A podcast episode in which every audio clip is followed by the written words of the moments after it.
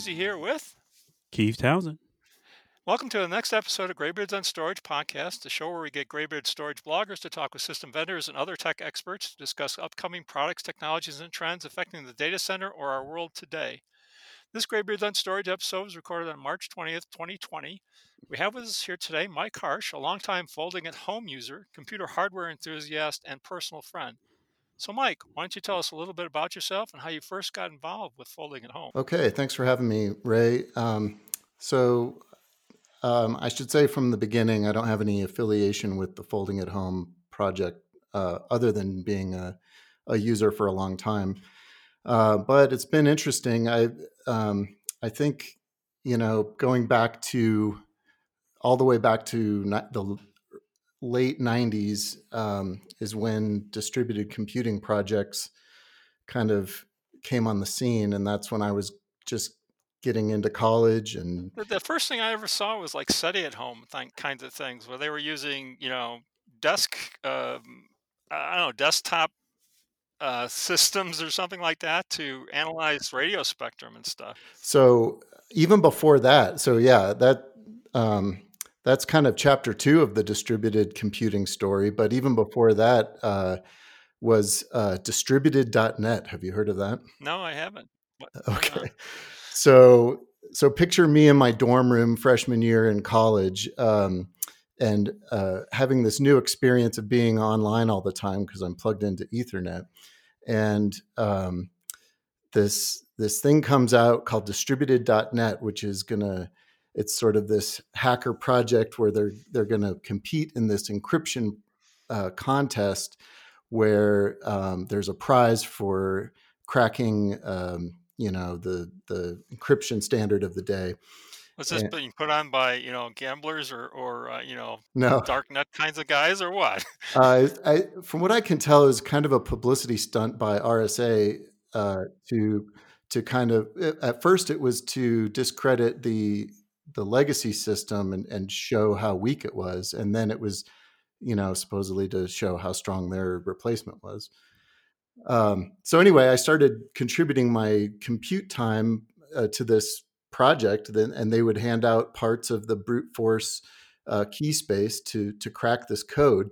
And uh, yeah, it would just run in the background, and um, the the distributed.net system was set up and they were going to give there was a prize for whoever cracked the code and and the the individual who got the correct you know guess was going to get a share of it. So it was kind of kind of fun. I think kind of foreshadowed uh, the whole cryptocurrency mining thing later on where you're doing brute force stuff for uh, potential you know payoff. But um, so that was 97 and then um, a couple years later uh, SETI at Home came out and and um, used the same kind of idea where they're going to um, hand out little chunks of work to people on the internet that were interested in helping out. Um, but this time it was essentially doing um, analysis of radio astronomy uh, data to try to find alien, uh, you know, signals. It was like a desktop saver for me for like you know a couple of years actually. you know, kind of yeah, yeah, it was okay. Yeah, it was a little fun thing. It was nice. I love the gamification of it. That was like yeah, one of yeah. the things that you know uh, the the idle cycles of my PC going to trying to find aliens was like a really cool idea. Right, right. I never did find an alien signal. But... Not that we know of. Yeah, yeah. well, um, yeah, you're right, Keith. The gamification was. Um, was a key aspect, and that that got picked up by Folding at Home, and they, they're they really built themselves on the SETI at Home template. Um, but uh, yes, um, Folding at Home actually um, just announced uh, on the seventh that they were uh, closing down at the end of this month. Um, which dovetails nicely though into uh, you know the explosion that's happening right now folding at home. So SETI at home um, just this month announced they're shutting down.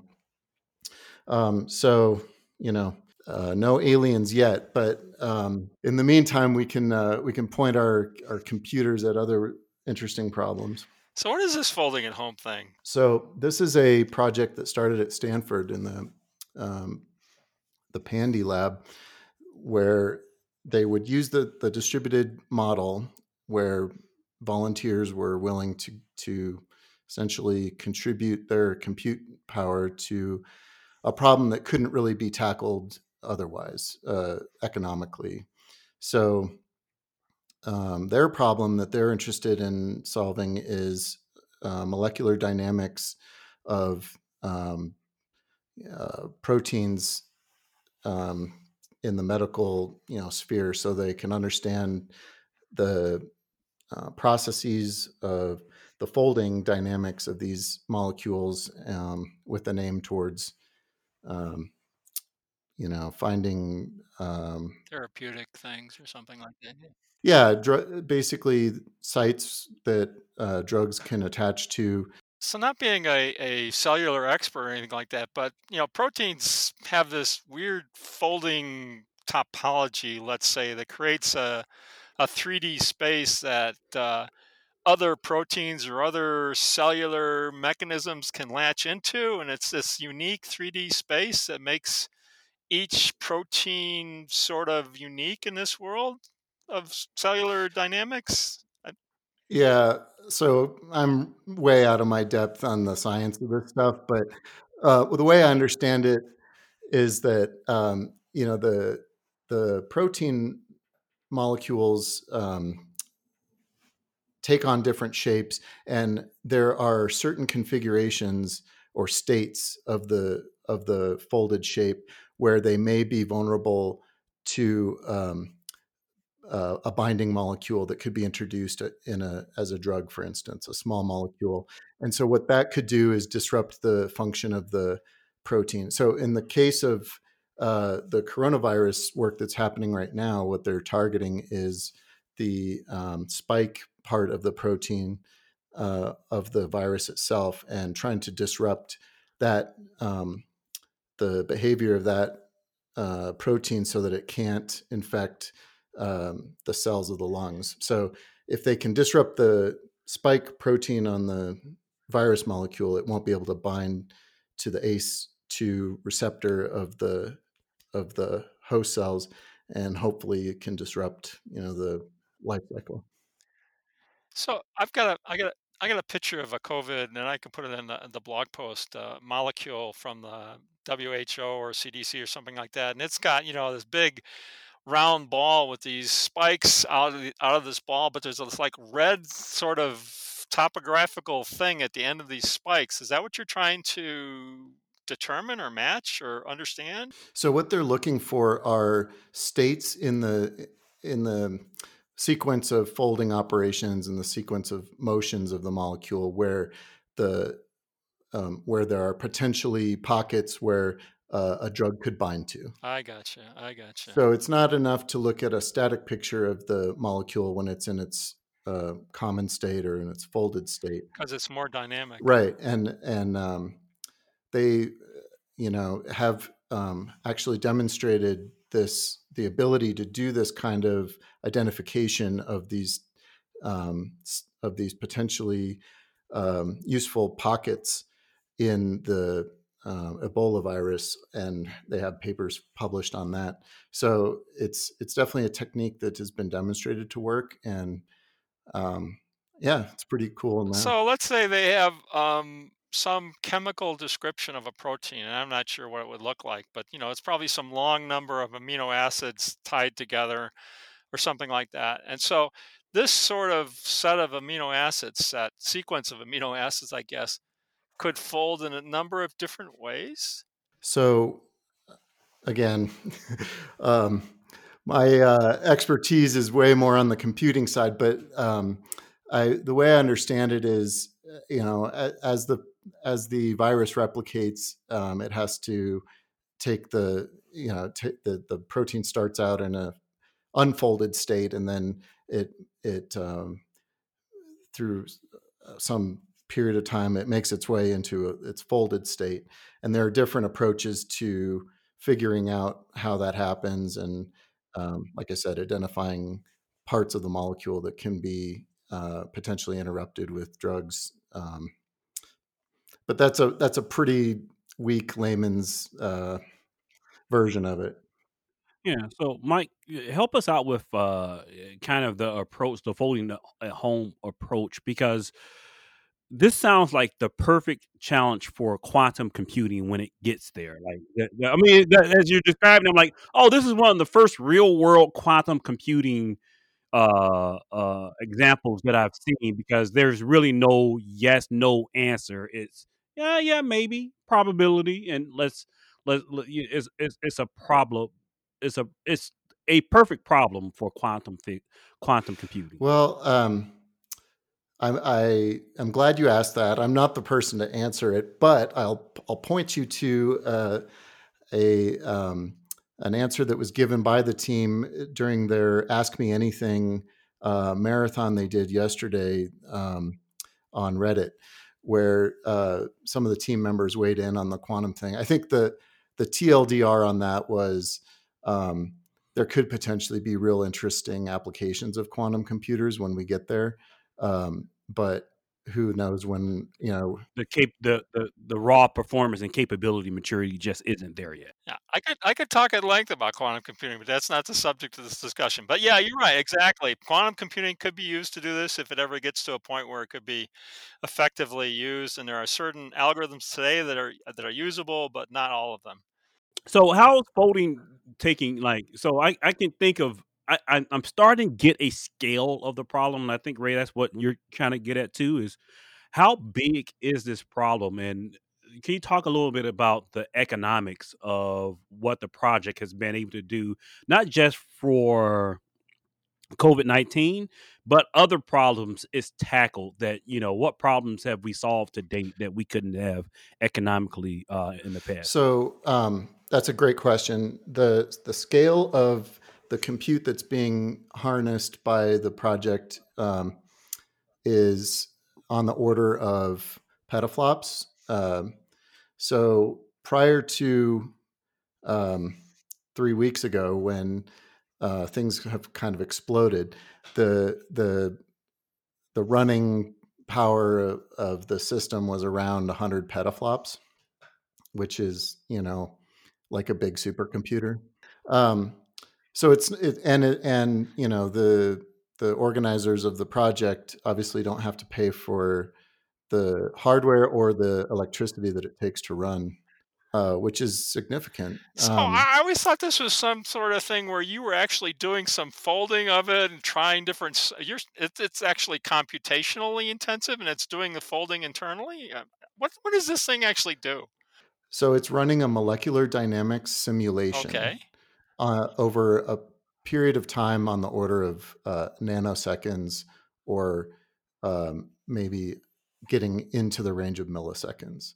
So it's it's simulating the motions of the atoms of the molecules of the protein in a uh, fixed region of space over a very short period of time, and it's attempting to um, you know describe the the folding behavior. Okay, so it is running not unlike the SETI at home radio spectrum analysis. It's running some sort of a, a simulation program that's divvying out, you know, portions of this work to all these folding at home users in the world.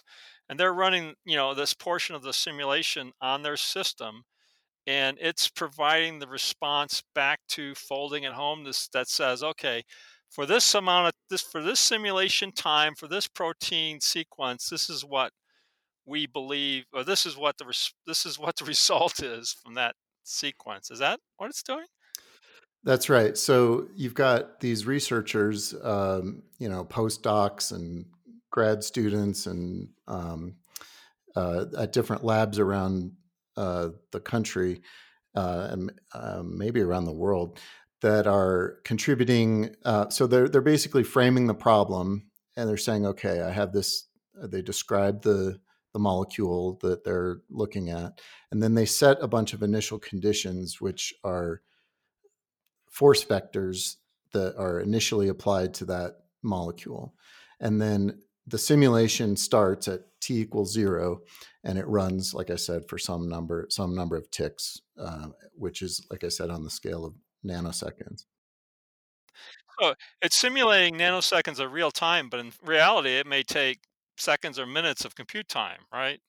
Oh, it, it generally takes uh, hours. Yeah, Hours, okay, like for per nanosecond. for yeah for a work unit. So these things are so the so the the researchers create what's called a project, and then that project gets um, it generates all these work units, uh, of which there may be I don't know Thousands. Yeah.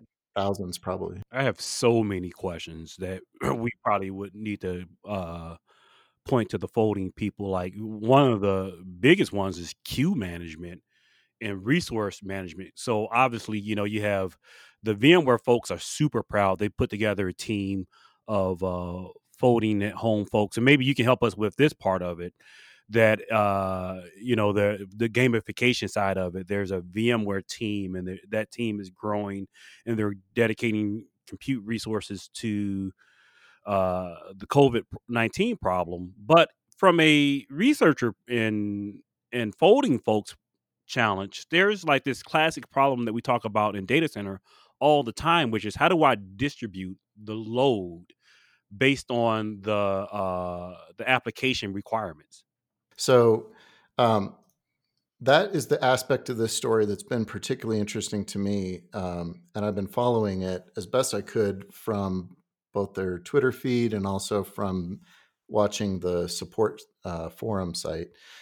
And um, so what happened was, the, you know, the the system was chugging along with an average of thirty thousand users per day, and it had been for as long as anyone could remember. uh, Basically, steady state. Okay, and the the architecture has, uh, I think, two front end servers which accept requests for these work units, and then they redirect the request to a work work server, which is the machine that transfers the work unit to the client and then accepts the results back from the client when it's done.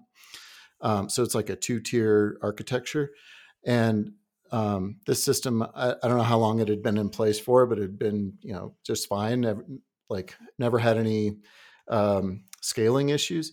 And then on um, February 27th, uh, they announced on their blog that the Folding at Home project is going to start working on uh, the COVID 19 uh, virus, in particular, the you know trying to analyze the protein with an aim towards um, identifying receptor sites that could lead to a drug.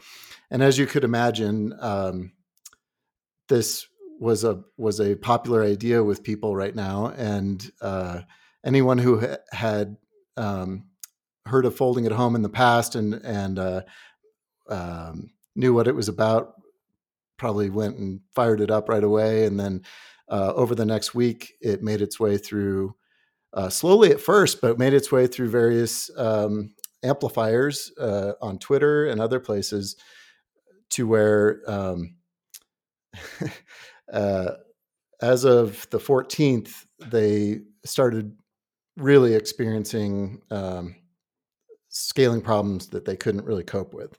So the infrastructure uh, began to throttle significantly, and all these new users, uh, a lot of them were starved for work units. Do you know what the number of users were on the around the 14th at all? Did they give you any numbers?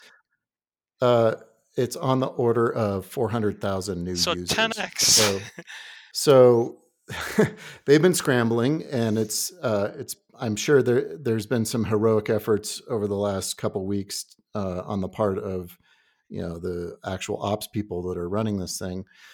Um, and I'm happy to report, as of uh, last night, the 19th of March, um, seems like their throughput has gone up significantly, and they're not 100%, but they're able to cope. It looks like with with uh, most of the demand right now. So they're they're really cranking. So it went to a, like a three-tiered structure, or or just added more front ends, or more work servers, or No, what they did was they've added more of everything. Um, now, I don't think they're out of the woods yet because uh, watching. So they they actually have some stats pages online you can you can watch.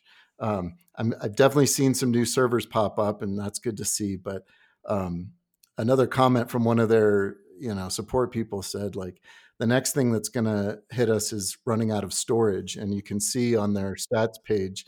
Um, I've been watching one server in particularly just tick down. It's it's uh, it's down to I think uh, three terabytes left. Uh, you know, I've talked to a number of vendors over the last couple of days, and they're all offering free storage for COVID 19 users so uh, or you know researchers and stuff yeah I, i'm sure there's no shortage of um, offers for help i think it it's a matter of you know getting the the right people on it getting the hardware to the people and you know it's it's a fairly old architecture yeah there's there's this overhead of overhead it's it, it, always we run into this thing i have a uh, uh, my advanced degree is in IT project management, and it always boils down to you can't make a baby in one month by having nine women.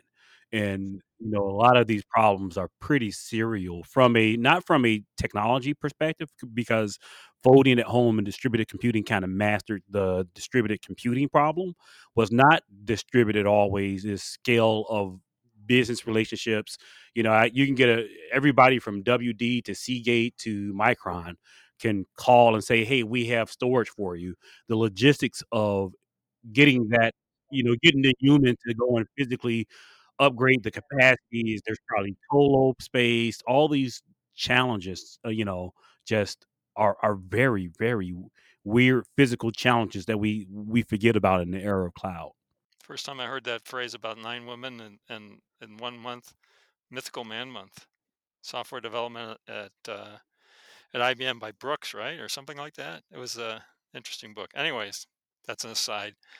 Yeah, yeah, it's uh, you know there there there are plenty of organizations willing to help, but you know getting it there, getting it actually installed and up and running is going to take effort, time, and money. Uh, not money. Well, yeah, even anything that requires time is going to require money of some type, right?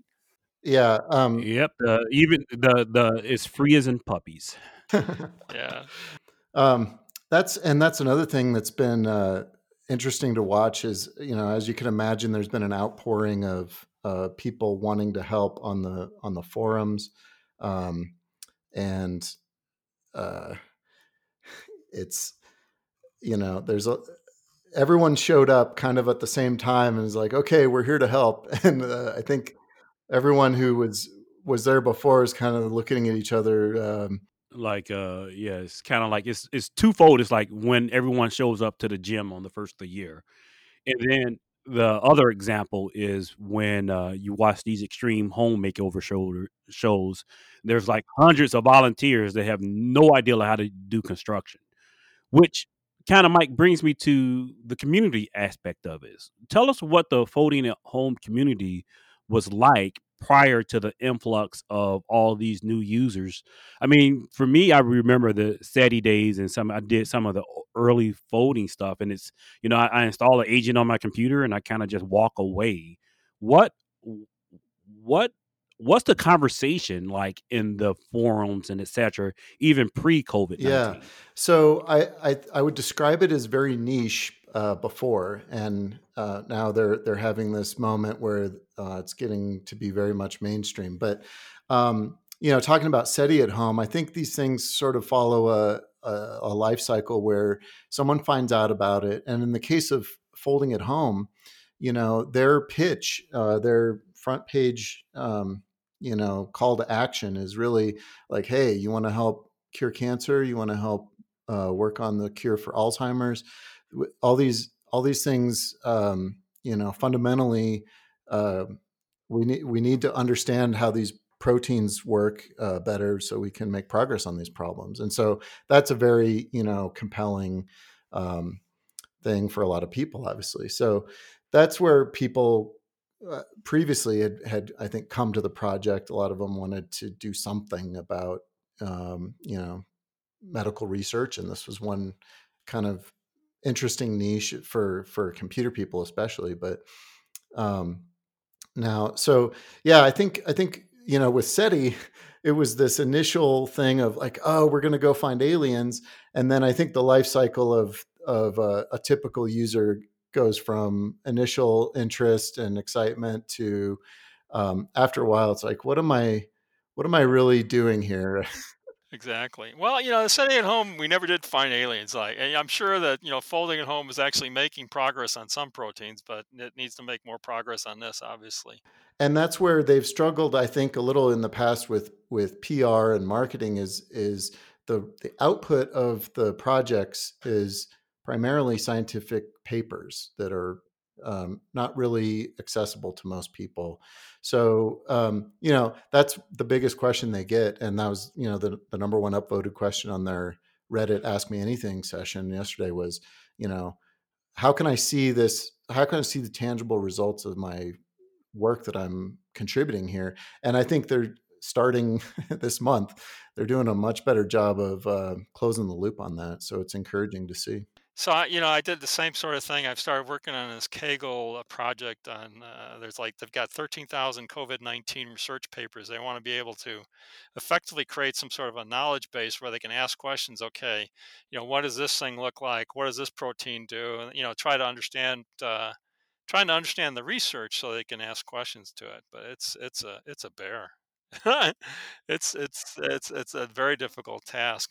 So back to this folding at home. So you just load something that it runs on the Mac and the, and the PC and, and Linux and all that stuff, or Yeah. So you download a client uh, for your platform, and it installs kind of two components. One is a, a background process that does all the contacting the server and downloading the work units and crunching on them and then sending them back. And the other part is a sort of a front end client that talks to the back end process and shows you progress on what it's doing and allows you to configure it. And um, the the way it's configured is in terms of what are called uh, folding slots, and so you can have either a CPU slot or a GPU slot. And then, so depending on what your hardware you have, and and you can, there's a little bit of configuration you can do in terms of how many cores you want it to use on CPUs, um, or which set of GPUs you want to allow it to use. And um, yeah, you can set it to go, and it can run in the background. Um, it's supposed to run as a low priority thing. So if um, you're doing other stuff, you know, ideally you won't notice it running, but uh, you can also pause it, uh, you know, while you're working, and then uh, you know, kick it off again when you walk away from the machine, that kind of thing. And is it, uh, you know, in the SETI at home, it had some sort of a, you know, a screen display where it would show you what they, you know, analyzing of the um, the radio spectrum was looking at and stuff like that. Does it have anything like that?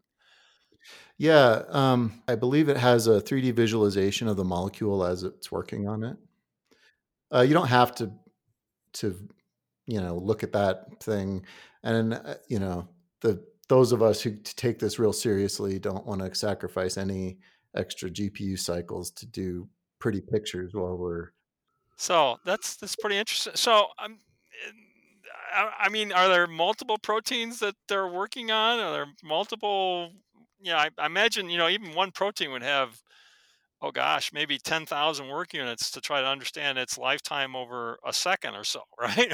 or 10 seconds in this case, or no, that would be milliseconds. So, no, no, we're talking like milliseconds would be a really big job, is, is the way I understand it. Yeah.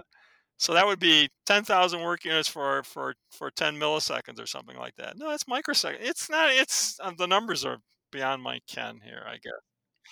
Yeah, the, uh, the, I'm having trouble comprehending the mind, you know, uh, wrapping my mind around the numbers. But uh, to the client side, one of the things that I find interesting is that I, I haven't looked at folding uh, since pre GPUs were being used for this type of work, and before consumer side GPUs, you know, got to the uh, point that they were reasonably u- uh, useful for this. You know, so you know you get to the whole Bitcoin and data mining uh, e- expansion. Uh, tell us about the. Do you have a point of reference or an ideal of how much more work is done now relative to GPU and CPU performance from when you know we weren't given the option to give GPU cycles? Yeah, so um, Yes, you're absolutely right, Keith. The the the history of folding at home is kind of the history of the last 20 years of um, innovation in in computing. Um, so initially, we just had you know they launched in 2000. We had single core CPUs, and that's that's what it ran on. Um, and then uh, later on in I think 2006, I want to say they introduced uh, SMP cores, which were um, compute cores that could run on uh, multiprocessor systems, but they were kind of primitive. They used message passing interface to do the um, parallelization, even just on the on the CPU. And then you know later they came out with a, a threaded version of the SMP core, which um, was better in a lot of ways. It ran on Windows, and um, then you know as you say the the advent of GPUs on the scene um, as compute devices really changed the game because um, particularly for this for this problem that we're describing here, um, if it's a good fit for you know throughput oriented computing where um, you know you, you're not sensitive to the latency of these uh, individual little operations that you're running, but you want to run a lot of them, just like a GPU is good at. So, um, in order to quantify the difference, the, what what they tried to do was set up a point system, and this gets into the gamification aspect of it. Um, they set up a, a, benchmark system that would run a given workload. So, a you know, researcher would propose a work unit or or a project, which he would feed a work unit through the benchmark system, and then that CPU on that system would do the work unit in a certain amount of time and they would assign a point value to that as a baseline. And then if your CPU is faster, you'd get, you know, some multiple of that um, uh, point score for for completing one of those work units. Um, and then they they tried to scale that to GPUs, but the uh, the point difference is amazing. It's like it's it's at least an order of magnitude, if not uh, two. So uh, the amount of useful work uh, that GPUs can do is incredible. Now, um, I think they're going to rethink the the point system a little bit because so I would say for for the same work, they can port the work units to from uh, they can they can essentially make the same simulation run on CPUs or GPUs, and they do do that. Um, like for the for the recent COVID one, they did that um, just so people who only had CPUs could do something. Um, but I think there's other cases where the underlying code that you know is the simulation software that they're running um, hasn't been ported to GPU, or maybe it's not a good fit for GPU. So there's still useful work uh, to be done by CPUs, and um, based on kind of the discussion they had yesterday in the uh, Ask Me Anything session, I think they're going to uh, kind of re-tinker the point system to favor CPUs or favor GPUs a little less than they currently are. Uh, so, but in in numbers terms, a, a modern GPU can generate between half a million and three million points per day, whereas uh, I don't know a CPU would be lucky to get uh, like 300,000 maybe. You know, it brings up it brings up an interesting thing. So I've been doing some work with uh, you know supercomputing groups and stuff like that. So last year's Summit uh, was announced. It had like 20,000, 27,000 GPUs and like 4,600 server, you know, multi-core servers and stuff like that. But that was, you know, that was top 100. That was the top CPU supercomputer in the world last year. El Capitan is being installed this year, and it's got, uh, they don't even give us a number for the number of GPUs or CPUs, but it's now called, they're, they're saying it's an exaflop, but they're using the GPU computational characteristics to make, the, to, to make that statement. And what we're seeing is that a lot of these scientific workloads used to be all double precision floating point, but nowadays they're coming back down to single precision or even less. And, and for single precision or less, GPUs work wonderfully. so that really interesting uh, question from a gamification going back to community because I'm a community guy. is there like uh um how serious are are some of your peers on this? Are they are they selecting their PC purchasing purchases based on like their folding capability, even if they don't need GPU? So you know if you, you know we live in a world where if you do IT for a living, three or four hundred dollars more for your laptop or computer isn't a, a, tremendous amount of money, and that's usually the difference in the in getting something with uh, Intel based GPU versus NVIDIA or AMD GPU. Do you see some of your community members specifically going out for specific configurations?